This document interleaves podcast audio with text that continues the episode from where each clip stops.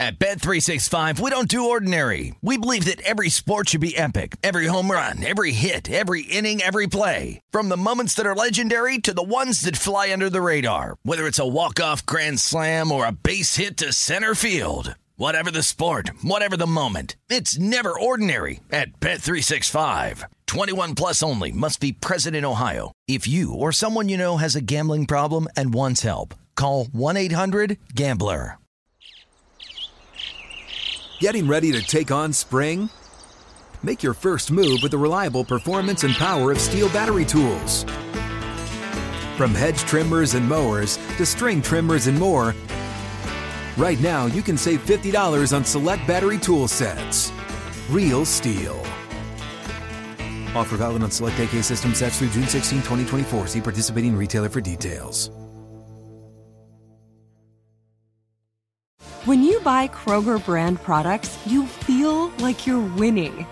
That's because they offer proven quality at lower than low prices. In fact, we guarantee that you and your family will love how Kroger brand products taste, or you get your money back. So next time you're shopping for the family, look for delicious Kroger brand products because they'll make you all feel like you're winning. Shop now, in store, or online. Kroger, fresh for everyone. When you start to recognize that everything in your reality, everything in your world is here to show you you, it like becomes so informational and autonomous in its information, right? And in, in its experience because we don't see things as they are, we see things as we are.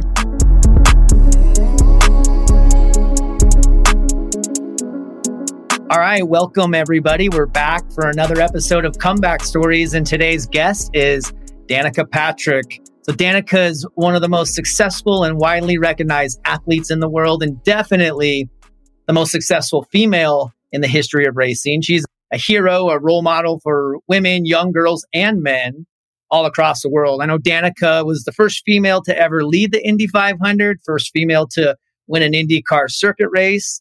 She made the switch to stock cars and became the first woman to win the pole position at the Daytona 500, third in the Indy 500 in 2005, and in 2008 won the Indy Japan. And I know there's no other female that's come close to what Danica has accomplished in her racing career. She's also the author of Pretty Intense and the host of the Pretty Intense podcast. And honestly, these accolades really just scratch the surface of the depth of who I know Danica to be today. And I'm grateful to call her my friend. And I am excited for this conversation. So, Danica, welcome. Thank you. Thanks, guys. So we dive right in. We dive right in. It's always funny to hear your intro. Like, mm-hmm, okay, yeah. Sometimes the intro gives you some perspective. Yeah, and it's it sounds funny saying it based on the relationship I have with you and who I know you to be. So, but we do, I guess, want to set the context, right? totally. So we, we get right into it. Very first question we ask all of our guests is Can you tell us a little bit what it was like growing up for you? I grew up really classic, sort of normal Midwestern. I grew up in Illinois. I was born in Wisconsin, but we lived like 1.8 miles from the border of Wisconsin. So that's where I was born because it was the closest hospital.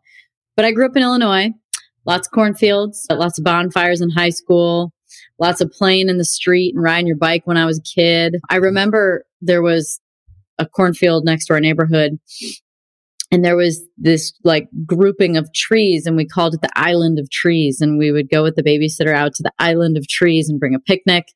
Um, you know we'd go to uh, the pool uh, during summer break so for me, growing up was, I felt very normal. In fact, I still feel very normal, but growing up was small town Midwestern life. Like mom and dad worked their butts off and my sister and I were held to a high standard and kind of always. So, um, yeah, I mean, just growing up in general though seems like it was pretty normal. But then again, I don't know another way. So it's like when someone asks me, what was it like to be a girl in racing? I'm like, well, what was it like to be a guy? You know, I don't have that perspective. So when, you know, you ask what my childhood was like, most of the time, I think a lot of people are going to say there, there was some normalcy to it. Was there any struggle? Can you share with us? Can you remember any struggle or an early memory of pain that you had? Well, my dad was tough on me for sure. I mean, racing starting at 10 years old, my dad was pretty hard on me. So, you know, I remember getting yelled at and things like that. I think it's a little weird that I don't remember a ton before I was 10. Like I remember pictures, like you know how your memory just serves like a picture. I kind of remember pictures of childhood generally, but I don't remember like doing anything. I don't really remember childhood. And you know, my sister has three kids now. They're like seven, five, and one. And it would shock me if they didn't have some memories from what was going on right now. So, as I told my therapist that, and she was like, you know, I told her that a couple times. She's like, you know, we can dive into that childhood stuff if you want. I'm like, probably should at some point. but I guess, you know, the, the, the, the struggles were just because I started racing so early and was pushed so early. And yeah, so, you know, my parents worked their butts off. So other than that, there was a lot of luxury too. I mean, I had lots of new things every year. My parents did well. They took care of my sister and I very well. We got to do a lot of fun things. You know, we went racing and we had a lot. So there was a lot of good things too, but those were sort of the strife sort of things. It's interesting that you talk about not remembering anything from like 10 years old on. I had this conversation with my mom last weekend, oh. same exact thing. I don't remember anything. My brother remembers everything. I don't remember anything. And I was episode two, and this question was asked from Darren to me. And my early memory of pain was just my parents divorcing, I guess, but I don't even really remember that. But clearly, there was some pain there. Whether I realize it or not, like you said, I'm really interested as to why where's the block and why I can't remember that. So, yeah. Did you figure anything out yet? I haven't, but I'm down for the journey and I'm down for the ride. And I know if I keep chipping away, I'll probably get a little bit of clarity on what was going down. Yeah. Yeah. Have you done any kind of therapies that just sort of start releasing emotional blockages in the body that kind of you don't always know exactly what it is, but there's some sort of like emotional, physical release?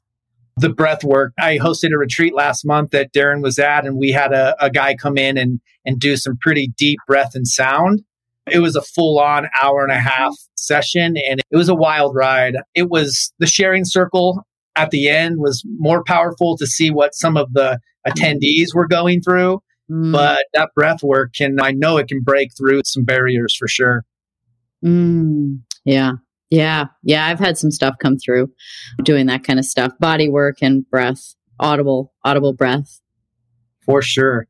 Who would you say back in the day or childhood or your younger years was like your, your first real teacher? My dad. I mean, definitely my dad. You know, he was teaching me about racing for sure. You know, when people ask me about role models and idols and people like that and who did I learn from, I didn't, I mean, there were people along the way that helped me and guided me. In fact, my whole life is a matter of guides, not really like role models or idols or anything like that. I never, I don't remember really, I didn't really have anybody that I wanted to be like. I just had people that I was sort of like skimming information from, you know, like learning things and taking little bits from everybody. So yeah, I just kind of took as I went. But the first one was dad for sure. And what did your dad teach you about racing that actually was teaching you about life or that was teaching you something beyond the, mm. you know, hmm. technicalities of racing? You know, probably the one that the analogy, the life lesson analogy that sticks, and it's not.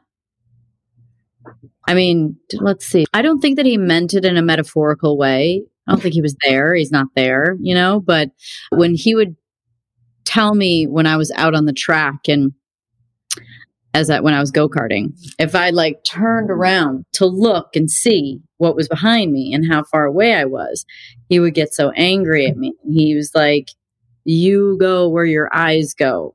So if you're looking back, that's where you're going. And I would say now I can take that as the metaphor. I see them. That's a very clear metaphor for me, but it's really, you know, true. It's where you put your attention is where you put your energy. It's where you put your, you know, it's an energetic thing. So if you're looking at you know, how beautiful the artwork is, then the artwork's beautiful. You know, if you um, look at how bad the weather is, and that's like all you think about. So it's kind of like looking forward, always, and also just in life, just generally looking forward um, instead of backwards. And I don't think it's why, but I am definitely a future thinker. Like I think there's people generally go to one side or the other. You're either you either, think about the future and you plan and you get attached to outcomes or you are someone who ruminates on the past, thinks about things that have happened a lot and to me that sort of like leads into the direction of like shame and guilt and regret and things like that. And so I'm a future thinker. So I get very attached to outcomes and I'm willing to work through a lot of unnecessary pain and really go against the grain just because I set a goal and want to achieve it. So yeah, but I definitely am a forward looker for sure. For sure. Like uh, to, to the point where I don't have regrets even. I know that's kind of like somebody would, there's some people that would probably say like that doesn't sound right or maybe there's something wrong with that or like what are you doing wrong with your life? But to me it's a perception like regret include it would imply that I want to change something. That's how I think of regret is that I'd want to change something. And I don't want to change where I am today. Like I learned it all through all the pain. And so, and the lessons came through that. So I don't want to change anything. So therefore I don't have regret. Now I can be like bummed or disappointed with myself or like, oh, that sucked. But I don't look back with regret because I wouldn't change anything. I love that quote. You go where your eyes are. I know somebody that's listening to this right now really needed to hear that.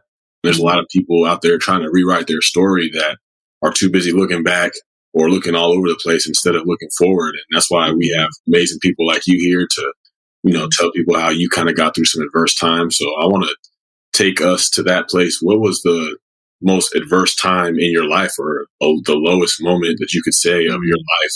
What, what would that be for you? Mm, I think that professionally, the lowest point was when I came back. So when I was living in England racing, I went over there from 16 to 19 years old. I left high school.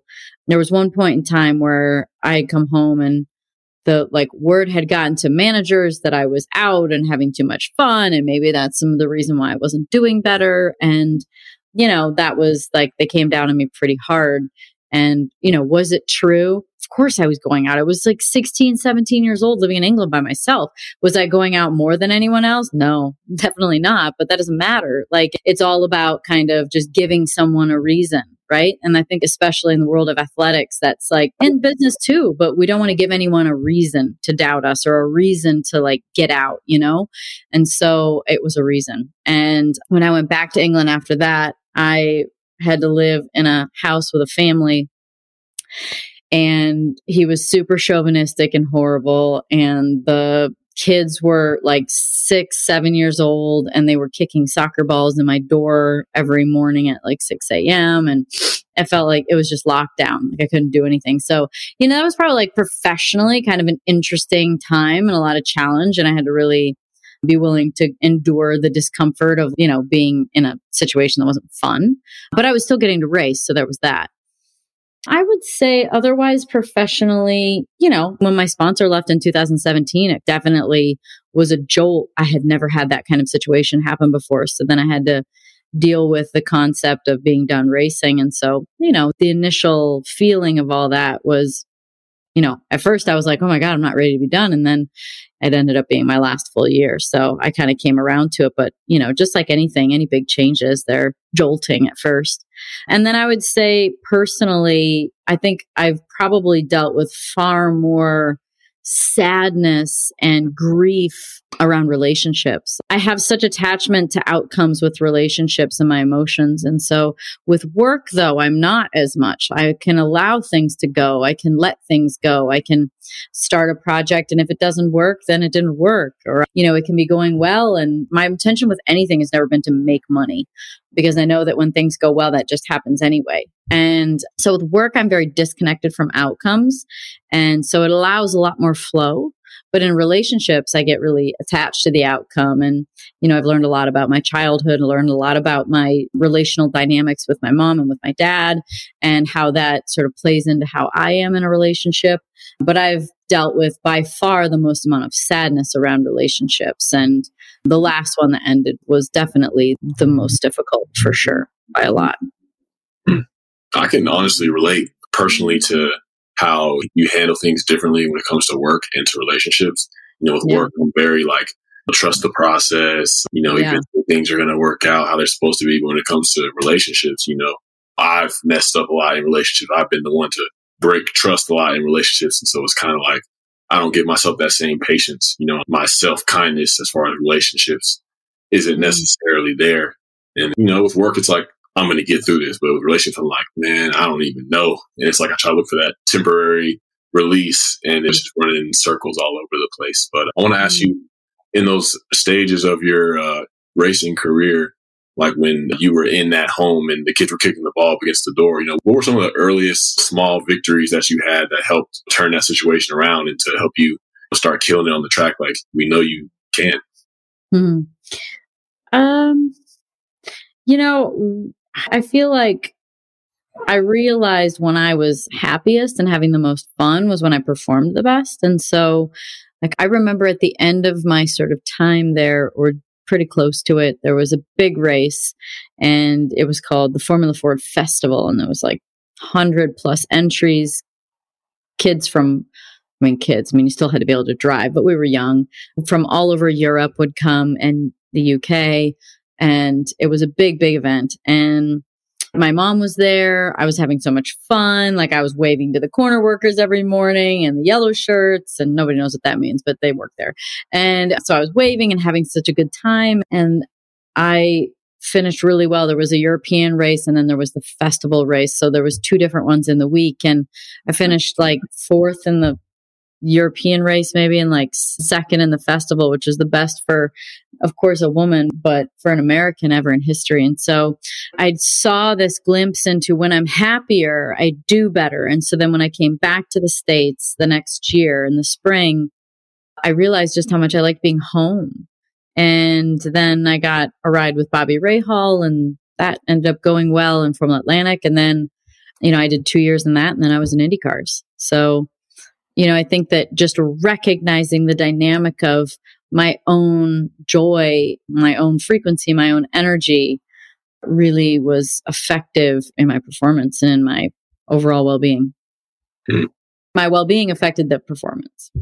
No, absolutely. I mean, the amount of pressure that had to have been on you, I know it, at times it may have been hard to find that joy. And, you know, a lot of us in the world, we need, feel like we need to perform to get people to like us or to, you know, feel good about ourselves. And really it's the opposite. When we feel good about ourselves, that performance comes after yeah. that. So that's just amazing to hear from you, from someone that's been so successful. Yeah. Well, there's a great book called Mindset by Carol Dweck. And you guys are nodding as you've heard it or you've read it. And you know, there, I was so fascinated to read the part in the book where, because it's for those who haven't read it, it's about a growth mindset versus a fixed mindset. And so growth would be sort of orienting with the process more, and fixed would be outcomes.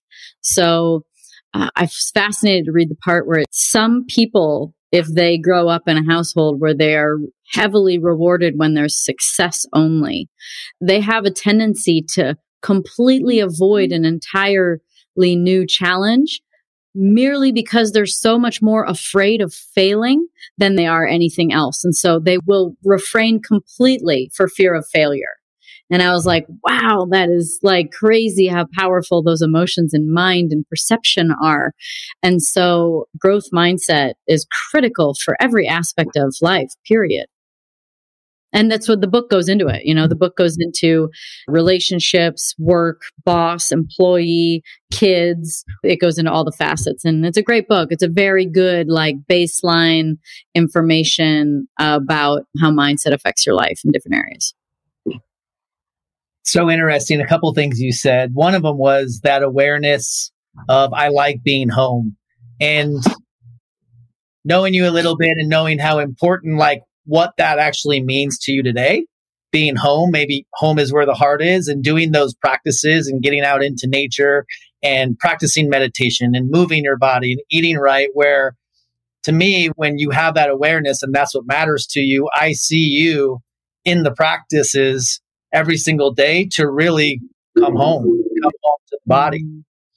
Mm, so true. I mean, yeah, I like to say this. I say the Ram Dass quote all the time we're all just walking each other home but it's like you're right the home is really inside and i believe that's where heaven and hell exists too it's not somewhere you go it's a state of being it's your mind i read another great book that carter gave me called awareness by anthony demello and all of a sudden it dawned on me like three quarters of the way through the book i was sitting there i was like oh my god the mind is the matrix I was like, that is so right. It's literally the mind. Like, we think we're going to escape or go to somewhere different. It's a state of being. It's your consciousness. It's your thoughts. It's your energy. It's your perception.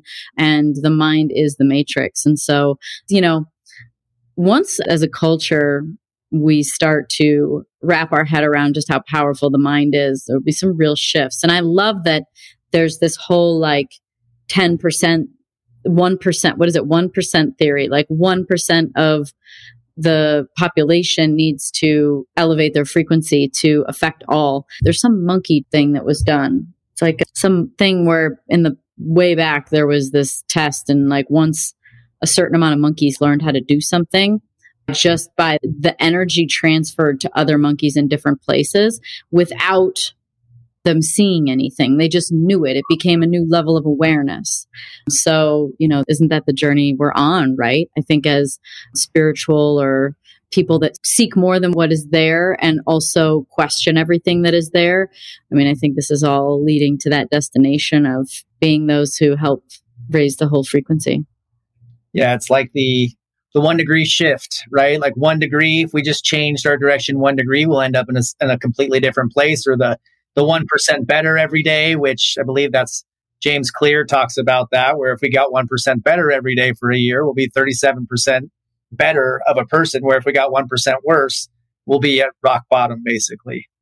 So, what you're saying about the matrix and how the mind is the matrix, I've heard you even talk on another podcast about how the river cuts deeper and deeper. And the deeper it mm-hmm. cuts, the harder it is to get out of.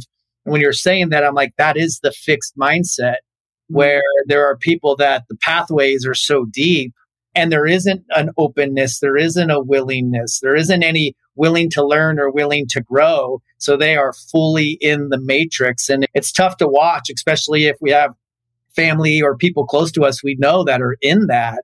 It often can create a little disconnection, which can be heartbreaking sometimes.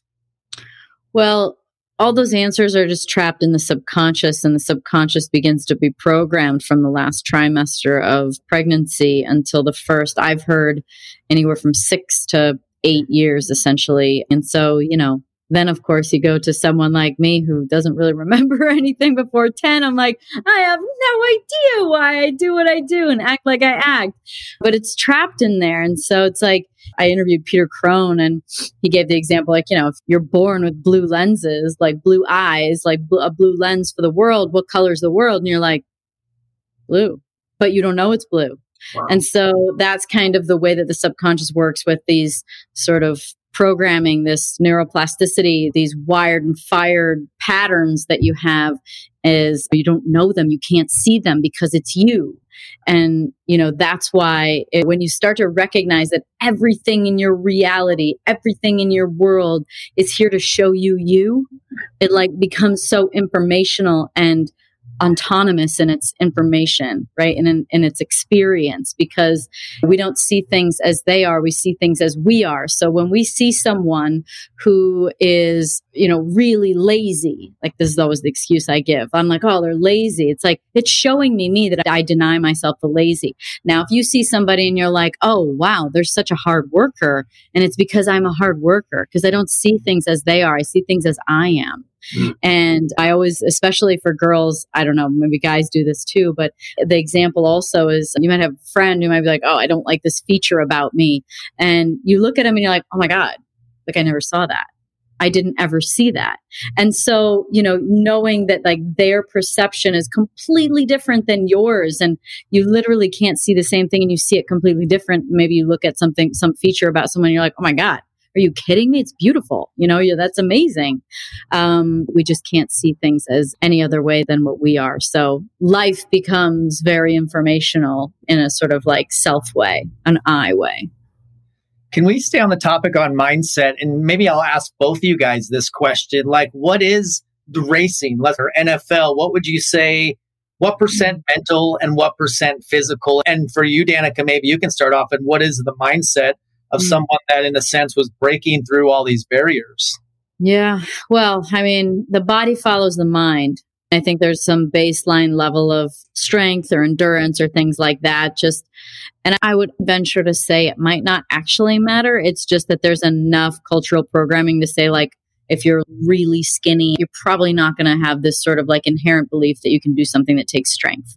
So it's probably just sort of deeper rooted in the mind. But I think that I do believe at a fundamental level the body follows the mind. That's why there are miraculous things that happen out in the world where somebody needs to flip a car over and they can to save their child or something like that, right? They do miraculous things that are unexplainable beyond the physical capacity that they normally have. And so I think that the body follows the mind for sure. Absolutely. I mean, I would, venture to say, you know, that football success in it is 90% mental. Because uh, I feel like, you know, I say 10% physical because everybody at that level has great ability. And yeah. it's kind of like that Incredibles. The guys like if everyone's super, no one will be. And so it's like everyone's got that talent level. So what separates them? I think it's the mind. And you know, back when I was using and had no love for myself whatsoever, I feel like my play reflected that. I was out mm. there in my stance, like, all right, don't drop this, don't drop this, like, don't mess this up. But when I take that time out to pour into myself, into my mind, into my spirit, now that translates out into the game where it's like that feel, fear of failure isn't paralyzing me. It's like I'm willing to go out there and, and try something and risk being laughed at or somebody, you know, saying something in my comment section on Instagram like that. Those kind of things don't necessarily bother me anymore. It's more about, you know, finding the joy in it. Like Danica said, there's so many other things I can focus on but instead, you know, I'm going to focus on this because I'm intentional and I practice it every day. So I'm, I'm mm-hmm want to say that the people that are successful separate themselves mentally from others. Yeah. Well, it's when you put the hard work in that you generate confidence from that. When you know you're doing something you're not supposed to be doing, that's something that you're doing. Exactly. You're not, that's not hard work. That's the opposite. So then, of course, then you go onto the field or you go into practice or you do whatever you're doing and you say, like, oh, don't screw this up. Oh, don't be tired. Oh, whatever. And all you think, all your brain hears is, be tired, screw up, like, you know, these are negative affirmations, even though you're trying to reframe it, it's coming from a negative place. And so, you know, that's why you've got to stand over the ball if you're playing golf or run and catch, to, you know, whether it's basketball or football or whatever it is. And you got to want the ball. You got to want that ball at the end of the game. You got to want it. You got to believe in yourself that much. And I believe that carries so much. It carries a lot of weight in the actual result of what's going on. So, you know, belief belief is a really really magical ingredient in everything. Thanks. I've heard you talk about a message that you give when you do talks or you're giving a message to younger girls and it has this idea of dreaming big, which I mm-hmm. think ties into this belief or the story or the only story that matters is the one you tell yourself. And if you can believe in yourself, like that's where it all has to start. Yeah. Well, when you set your goal, I mean, belief and a goal are kind of different. But if you set your goal really, really far out, it's like going into the gym and like deadlifting 450 or whatever you want to deadlift. I don't know. 250 is pretty damn light, you know, right? Like that's pretty attainable. Like your mind is like, oh, that's easy. And so it is. And then if you set a goal that's so, so far out, halfway between that's so, so far out and you is like, oh, well, yeah, of course I have to do that. Like I'm on my way, you know, like, duh, I'm going to do that. I have to. And so I think that that's how I look at those really lofty goals is that they sort of drag you, they drag you to that result or at least close to it and you know every now and again exceed it And so if you don't set that lofty goal, then what are you going to do? If you go into the gym and you're like, man, I just want to be able to curl 10 pounds, then you're selling yourself a little short. Yeah, if you're not set that lofty goal is uncomfortable. Uh, you know, we'll as people we don't want to be uncomfortable. We want the comfortable route. Like, let me achieve this right here because it's safe and you know people pat me on the back. But you know, when you by yourself, it's not going to overwhelm you with gratitude and just like you know how you persevered. Unless you go for that goal that takes everything that you have, and you know yeah. you won't have anything left in the tank. But it's hard for people to wrap our minds around the positive in that, just because there's so much that it takes, so much that it requires of you to get to that place. And, you know, that's why we want people to see that. And we're glad to have you here today. Yeah. Well, I think there's also, too, there's not only just setting the lofty goal of like, I, when I grow up, I want to win the Indy 500 and I want to do whatever is that I think it's really healthy to have small incremental goals along the way to sort of keep you hooked, to keep you positive, to keep you in perspective. Because if the goal is to win the Indy 500, and that's all I ever thought about when I was racing go karts at 12 years old, now that's pretty friggin' far away, right? But if I'm like, oh, well, I need to win at this and then I'll win this championship here and that will help me get a ride to that. And so, you know, I did this all throughout my career, especially later as I was like, okay, my goal is to qualify inside of this sort of area and then I want to have finishes inside of this and you know hopefully halfway through the season I can have x amount of top 10s or whatever it is or top fives and those those were the kind of things that I had to do along the way to stay positive because the lofty goal it should be so lofty that you really have a hard time attaining it right um otherwise you're selling yourself short yeah i would just add also to the goal conversation that I see a lot of people that set goals and don't achieve them. And well, two reasons. Maybe they haven't systematically or structurally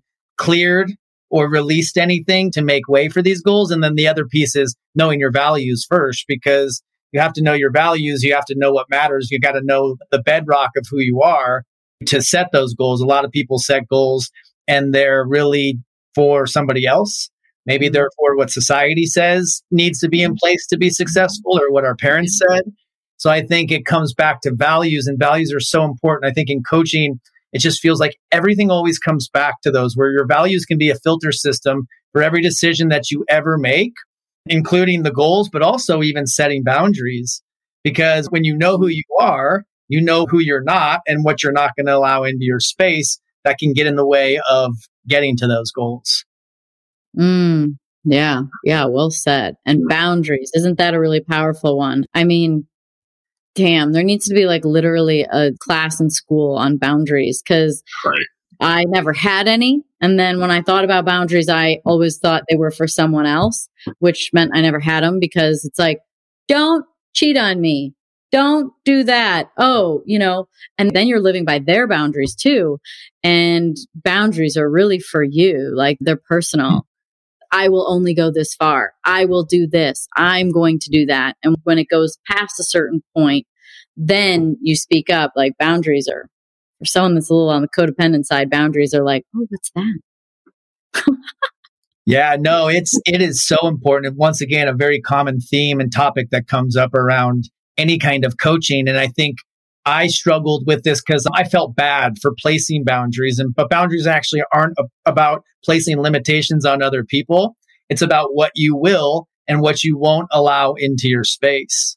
And exactly. so this empowerment, and I even call it the empowered no, when you're able to say no, or at least be able to clearly communicate from love as to why. And it's just simply the impact this behavior is having on me is this right? So you make it about you and not about them. And maybe the person that you're setting that boundary with won't take it as personally. Mm, hmm Yeah. Did you guys have boundary issues? oh, yeah. I, mean, I, was, I was a people pleaser, so boundaries didn't exist to me because I was like, you know, I got to do whatever I can to impress you. So I'm not going to block my path in doing that. But at the same time, I'm compromising so much. You know, like my own energy. Like I didn't realize how much I was giving that away just so you could feel good about me. Like I had to stretch myself to such great lengths that I look back now and I'm like, you know, that's not anything I'm remotely interested in or anything that I would stand for today. But it's like when you're in that space of needing validation, it's like, you know, those boundaries literally are not a tool for you because you're not really protecting yourself. You're protecting that other person, really. Right. And, you know, the professional boundaries lead to burnout and the personal boundaries lead to, I think, what feels the most, I feel around this a lot, which is when you don't have them, how do you know who someone is? And like, how do you know them? If they just do whatever kind of makes you happy or like, you know, adapts to everything, doesn't stand their ground, like you don't you're not allowing someone to truly know you. And then why would it be shocking that someone wouldn't be that interested at some point in time because they don't freaking know you? Mm. And I feel a lot of energy around that being one of the really big problems about not having boundaries is that you think it's going to make them happy and make them like you more. But in fact, it's less of you. So they just like you less because it's less of mm. you. Wow. Yeah. And the words or the quote I love around boundaries is we teach people how to treat us, which again, it comes back to values because if you know who you are and you make every decision from those values, then you don't really give a shit what anybody else thinks. And so sometimes giving that empowered no and drawing that line in the sand on saying this is what is acceptable and this is what isn't, there's so much strength and empowerment that can come from that. Otherwise, you're right. Like we just are teaching people how to treat us. And people are either going to step on your boundaries or step on your values because they don't care or they don't know what they are or they just don't respect them. But when we communicate those based on our values, then that's the bedrock of who we are, right? So if we know who we are, self sabotage, which that's a whole nother topic we can get into if you like, that that self sabotage doesn't come creeping in, which a lot of it comes from desiring acceptance. And that's a mm-hmm. lot of times where the boundaries can get crossed.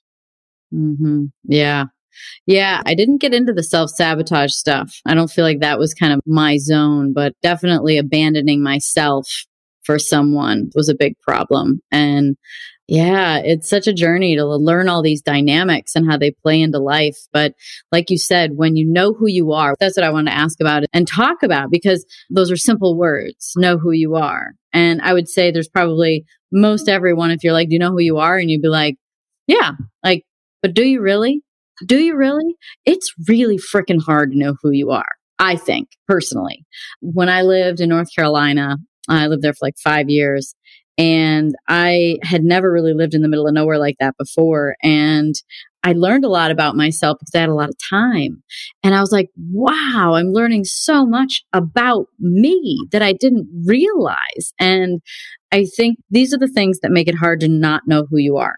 You work a lot, you have a relationship that you're in, you have kids, you have a lot of activities, you hang out with a lot of people. What you really need, which is most everybody, right? What you really need is alone time because you got to start living your days going, okay, what would I do if I could do anything today?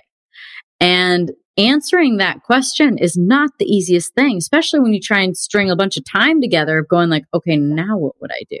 Like you can just chill out and go work out or watch a movie, like whatever. You can do some simple stuff. Go, okay, that was a day. But what happens when it's the fifth day in a row that you have nothing to do and you're like, okay, now what am I going to do? Right? And all of a sudden you start going, oh, well, you know, I'm kind of interested in painting, I think. Like I'm going to go down to Jo-Ann Fabrics and go get some supplies and just start to like mess around. Or all of a sudden you're like, oh, you know what? I realize like, I really love to read. I'm really interested in learning. And all of a sudden you start picking up a book. Like you need time to figure those things out. And I think that truly knowing who you are is well, I think that there's some parallel happening between knowing who you are and boundaries. Because once you know who you are, you know what you're willing to put up with and be around. And so, yeah, but knowing who you are truly is challenging because it's also evolutionary. And when someone says you've changed, like that's a great compliment, especially if you're putting effort into it because, eh, you know, assuming that it's like hmm, you've changed, like oh, you got fired from your job, you don't take care of yourself. I mean, that's not the good you've changed. But the other kind of you've changed is what you're working towards. And it's only going to make people uncomfortable that want the old you. It comes back to that whole growth mindset where change isn't part of the process. It is the process. It, it's like mm-hmm. life is always changing, always going. And when we're fixed, we dig our heels in the ground, especially if you look at like this last year. And there's a whole other thing with values is values actually allow us to find common ground with people that we don't see eye to eye with because we can just mm-hmm. see we just value something different than they do. So as this last year, just taking a step back and seeing all the different beliefs, whatever was going on, there's so much stuff to sit back and say, well, if these people knew who they were, they wouldn't have to try to project it onto everybody else trying to convince them. So mm-hmm. I kind of got sidetracked because it came back to values again about just the ability to find common ground. That person just values something different than I do, which allows you to set a boundary like, I don't need to hang with them if you don't want to. Right. Absolutely. Wow. Darren, how do boundaries work for you these hmm. days? Um, yeah, I mean, I feel like with relationships, I have to be willing to be on my own. Like Danica said, I feel like Danica's just like preaching to me right now, like like like straight at me. But yeah, I have to in order to you know really find out who I am. Because if I'm not bringing like a whole single person to a relationship, like then that's that's compromising the relationship out of the gate because I'm still holding on to insecurities or you know limiting beliefs over myself. So I do have to invest in that alone time, even though I do feel lonely and I feel like men in my position are taught, you know, that they can have anyone that they want or be with anyone that they want, and it's like still battling beliefs of that. And so taking this time to create boundaries for myself is allowing me to be the man that I want to be in the future. Because when I want to have a family and settle down, you know, I can't take those similar mindsets or those or this, you know, not like a like a bad predator, but like a you know imposing my will mindset into a family relationship or something like that. You know, I have to be willing to, I have to be able to be content, and that's something that I have to grow into. And you know, sometimes I do like at this moment, I'm not seeing anyone, not dating anyone, not doing any of that, and you know, I get that lonely feeling. But I'm starting to see the purpose in it and the value in spending that time and knowing that it's working towards a greater goal. And I don't have to give into the temporary pleasure, you know, I can continue to build that integrity up that hasn't been there before. So that's what boundaries are doing for me right now. I'm just, I'm grateful that I'm able to see things that way. You know, all these experiences that we've all been through. It's like, you know, we're grateful for all of it. Like we wouldn't change any of it because we got here for a specific reason. So Dan, I want to ask you, what do you think you're most grateful for today? Mm. Um, first, I wanted to ask because uh, you were talking about, you know, like a fix or something. And I think it's to be said that men and women, there's some different stuff, right? Like guys, I feel like there's like some macho ness, right? There's some like cool factor to like, yeah.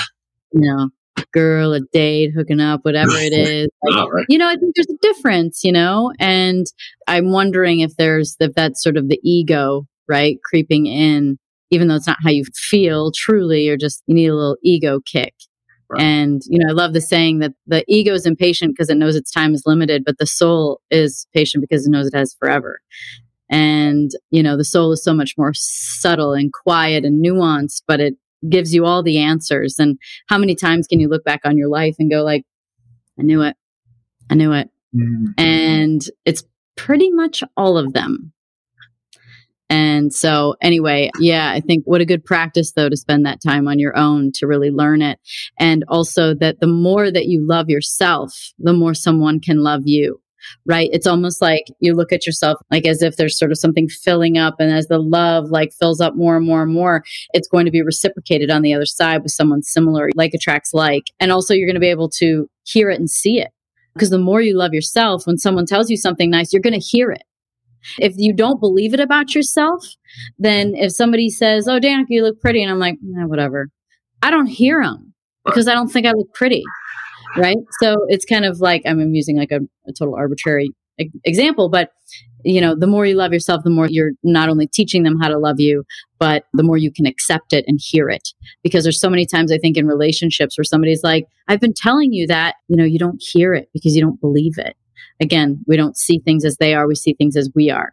So when our heart opens and expands, we can feel it from someone else then too. Um, wow. And I, sorry, I run off on a tangent, but I had some thoughts in my head about what you were saying. Um, and um, so, what did you what did you ask again? oh, no, no, I was just saying, like you know, even through all these experiences, even listening to you today, you know, I'm just like grateful for that everything has happened the way that it has. Otherwise, I wouldn't be where I am today. So I just want to ask mm. you, what do you think you're most grateful for today? Mm, um, yes, thank you. Um, I am most grateful for, uh, you know, I think that if I can boil it way down, because I could say family, friendships, relationships, eh, you know, the means that I have for the life that I have, the blah, blah, blah, blah, blah. But really, really what it comes down to. And I feel like I've tapped into one of the most important aspects of this dynamic being in personal relationships is accountability. Because accountability plays into work, it plays into relationships, everything. It's an inside job. And so th- once I finally came around to really realizing how uh, seeing my part in things, it doesn't mean that people aren't wrong right? It doesn't mean that you are right. Like it's not really a pointing fingers game. Like there's things that happen in life, but as I've taken accountability for myself in my life and I've done it in a lot of ways for a long time, but in more ways now I start to really shift my life overall because I've always been very accountable when it comes to work, but in relationships, a little less maybe. But even at work too, it's shown up everywhere. It's just those are kind of more of the dynamics for me. But accountability, that's it. Mm. Honestly, I'm most grateful for the ability to be accountable because it's very powerful when you start to take accountability for your life. I have a saying and it's really simple, which is your life is all your fault. And you're like, oh. And then you're like, hmm, but then I did all this stuff too, and that's my fault too. And you're like, wow. It's just reminding you how powerful you are and how, yeah, it's a mirror. It's an inside job. Well, I'm grateful for your answer of accountability. I do a gratitude list every day, and I don't think I've ever written accountability as mm-hmm. something that I'm grateful for. But as you're saying it, I'm like, I got the chills just thinking about it from the level of accountability and how that saved my ass in many, many ways. And me and Darren come from the world of recovery. And you talked about ownership. And in the steps, there is a step where even when we're looking at resentments and you know all the resentments we've had towards other people, places, and things, and looking at our part. But even like I have a men's group, and our men's group, we're reading uh, the Four Agreements. Darren was there when he was in town, and it's guys that are also in recovery, but we're also diving into other literature and just that accountability every week. And for guys that I know will have my back no matter what, but will also call me out on my bullshit. Mm. It's everything. Without accountability, I know I won't follow through. I'll fall into ruts and I'll end up getting more of what I don't want. And so, with that accountability, I mean, you just nailed it. And that just brings up a whole hell of a lot of gratitude, even on your quote your life is your fault. And I look at what's happening in, in this moment right now and just talking to two other amazing humans, which I knew this would be very, very little about race car driving or about sports, and it would be way deeper, way more meaningful. But to think that your life is your fault, and if I think back at my rock bottom in my addiction and how much of a disaster it was, mm-hmm. and it was my fault, mm-hmm. but I can look at today and attaching a different meaning to that and seeing like even in this moment i can get a, emotional even just talking about it that it, it is still all my fault and it's all from every choice i've ever made. Yeah yeah, it's that accountability is just a really powerful thing because you can have great friends around you too, which is great to hold yourself accountable to be with people that are being going to be honest with you. So that is an aspect. But if they tell you to do something, but you're not willing to take accountability for it, it doesn't matter.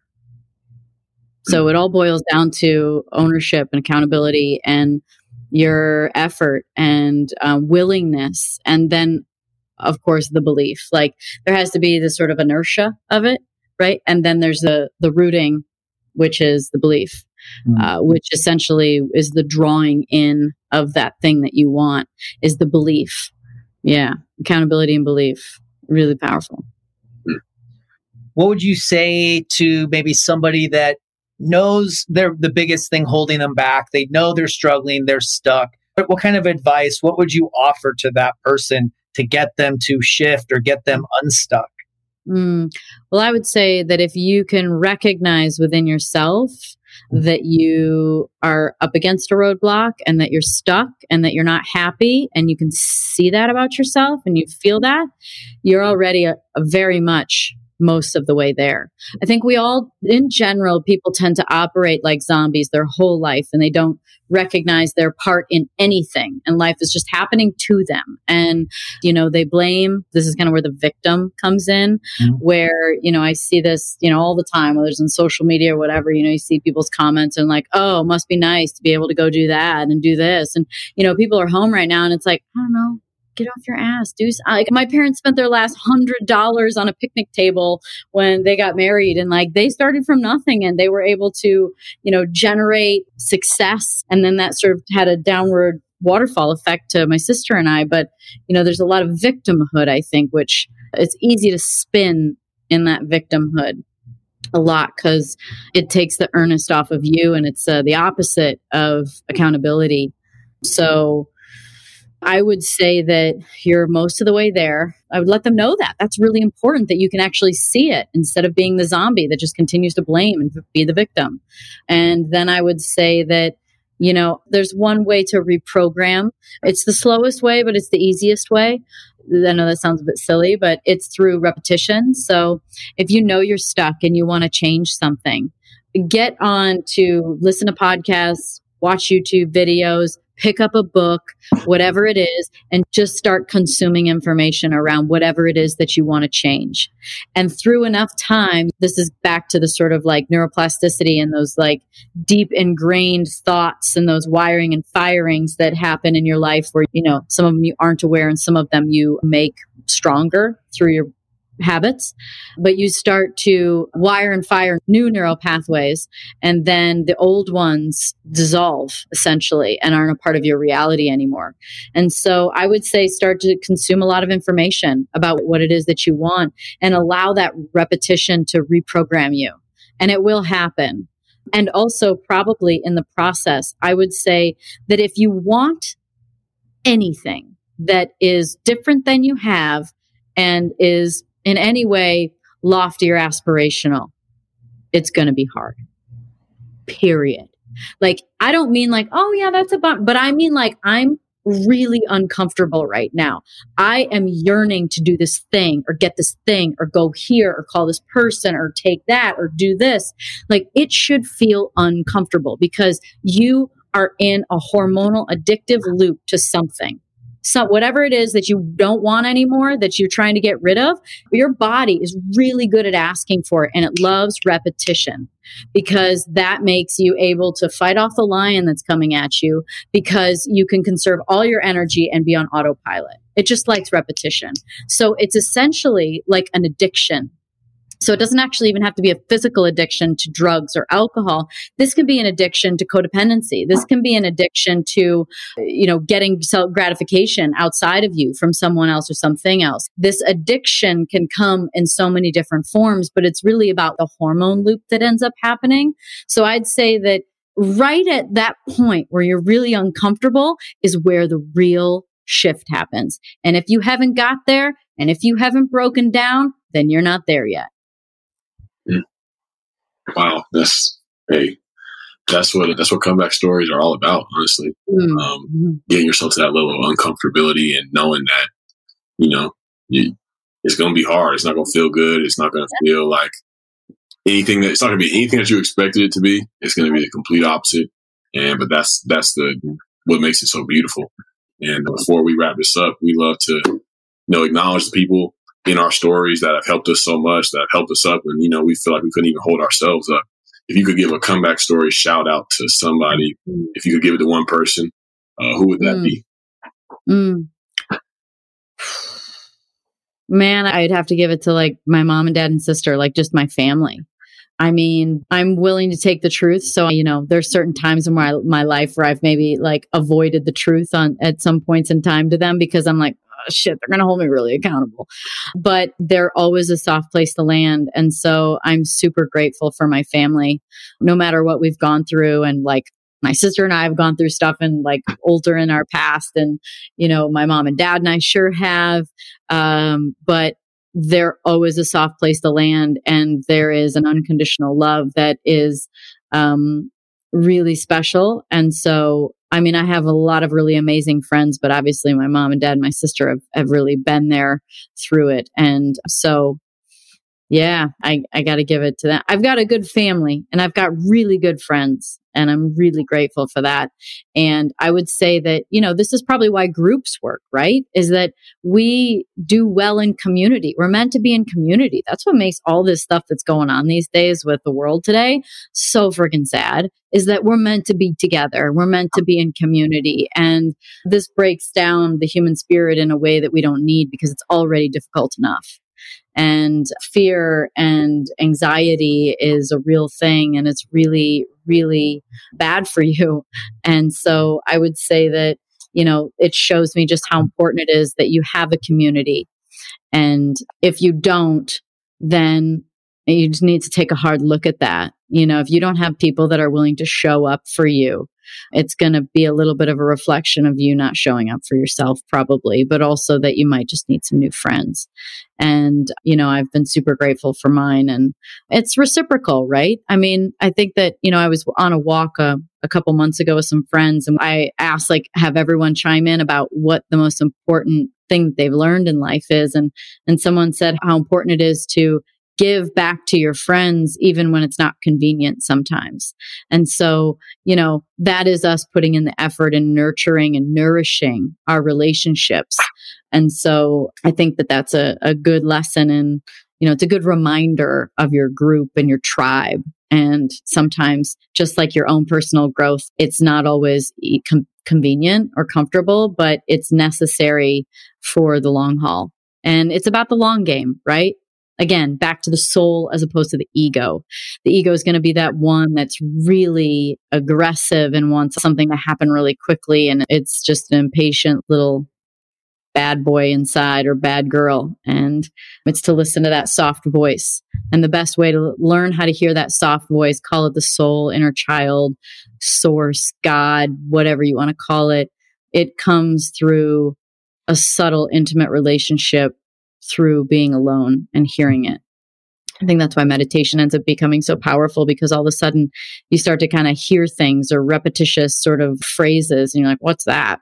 And then you end up realizing that it's sort of your inner guidance and, and that soft soul is, uh, yeah, the soul is soft, but it's always in love and always in service. I'm not sure who who the quote is by, but it's all of man's troubles, or I guess all of humans' troubles, comes from the inability to sit in the room alone. Mm. And I think that sitting in the silence and and listening to the inner voice, um, so powerful. And I just want to acknowledge you. I'm fascinated by this person whose success was really determined by um, how fast they could go and who would be the fastest to cross the finish line. But yet you're so committed to these practices actually of slowing down and really living this intentional life, knowing that there actually is no finish line, that you are playing the long game. So I just resonate so much and I'm inspired by people that are in the work. And it's so clear just through your clarity and your words and your um, commitment to stay in the work why this is so inspirational. I think you're going to touch a lot of hearts that maybe haven't connected with you yet. So mm, big love, you. big love to thank you for uh, saying yes. Thank you. Well, you know, I've listened to a lot of Dolores Cannon in my days. And for anyone who hasn't heard of her, she is great. You can find her on YouTube. She's dead now. In the vid- video, she's like 80. And she talks about how in life, you know, we show up for these lessons. And if we don't learn them, then we come back again and do it over. And so in the back of my mind, I'm always like, oh, I don't want to learn this one over again. I do not want to have to go through all that I've gone through to get to this point again. I'm learning the lesson. I'm moving forward.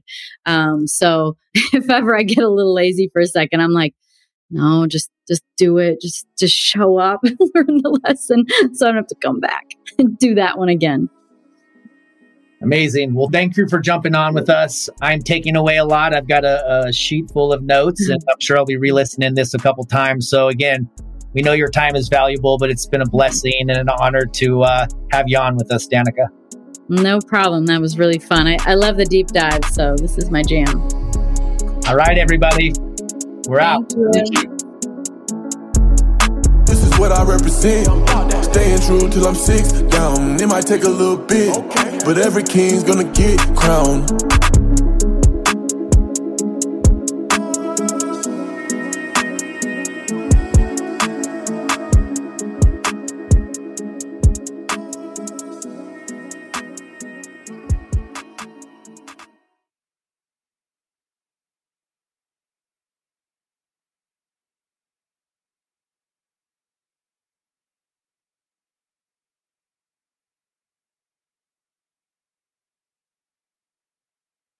At Bet365, we don't do ordinary. We believe that every sport should be epic. Every home run, every hit, every inning, every play. From the moments that are legendary to the ones that fly under the radar. Whether it's a walk-off grand slam or a base hit to center field. Whatever the sport, whatever the moment. It's never ordinary at Bet365. 21 plus only must be present in Ohio. If you or someone you know has a gambling problem and wants help, call 1-800-GAMBLER. Open a limited time 11 month certificate at Kemba Financial Credit Union. At 5.25% APY, it's more than triple the national average, plus, it's a safe and secure way to grow your money. Visit your local branch or kemba.org slash CD for details. Offer expires May 31st, 2024. APY equals annual percentage yield. Restrictions apply. $500 minimum and $250,000 maximum deposit. Advantage status required. Comparison based on bank rate average. Federally insured by NCUA. Tired of restless nights?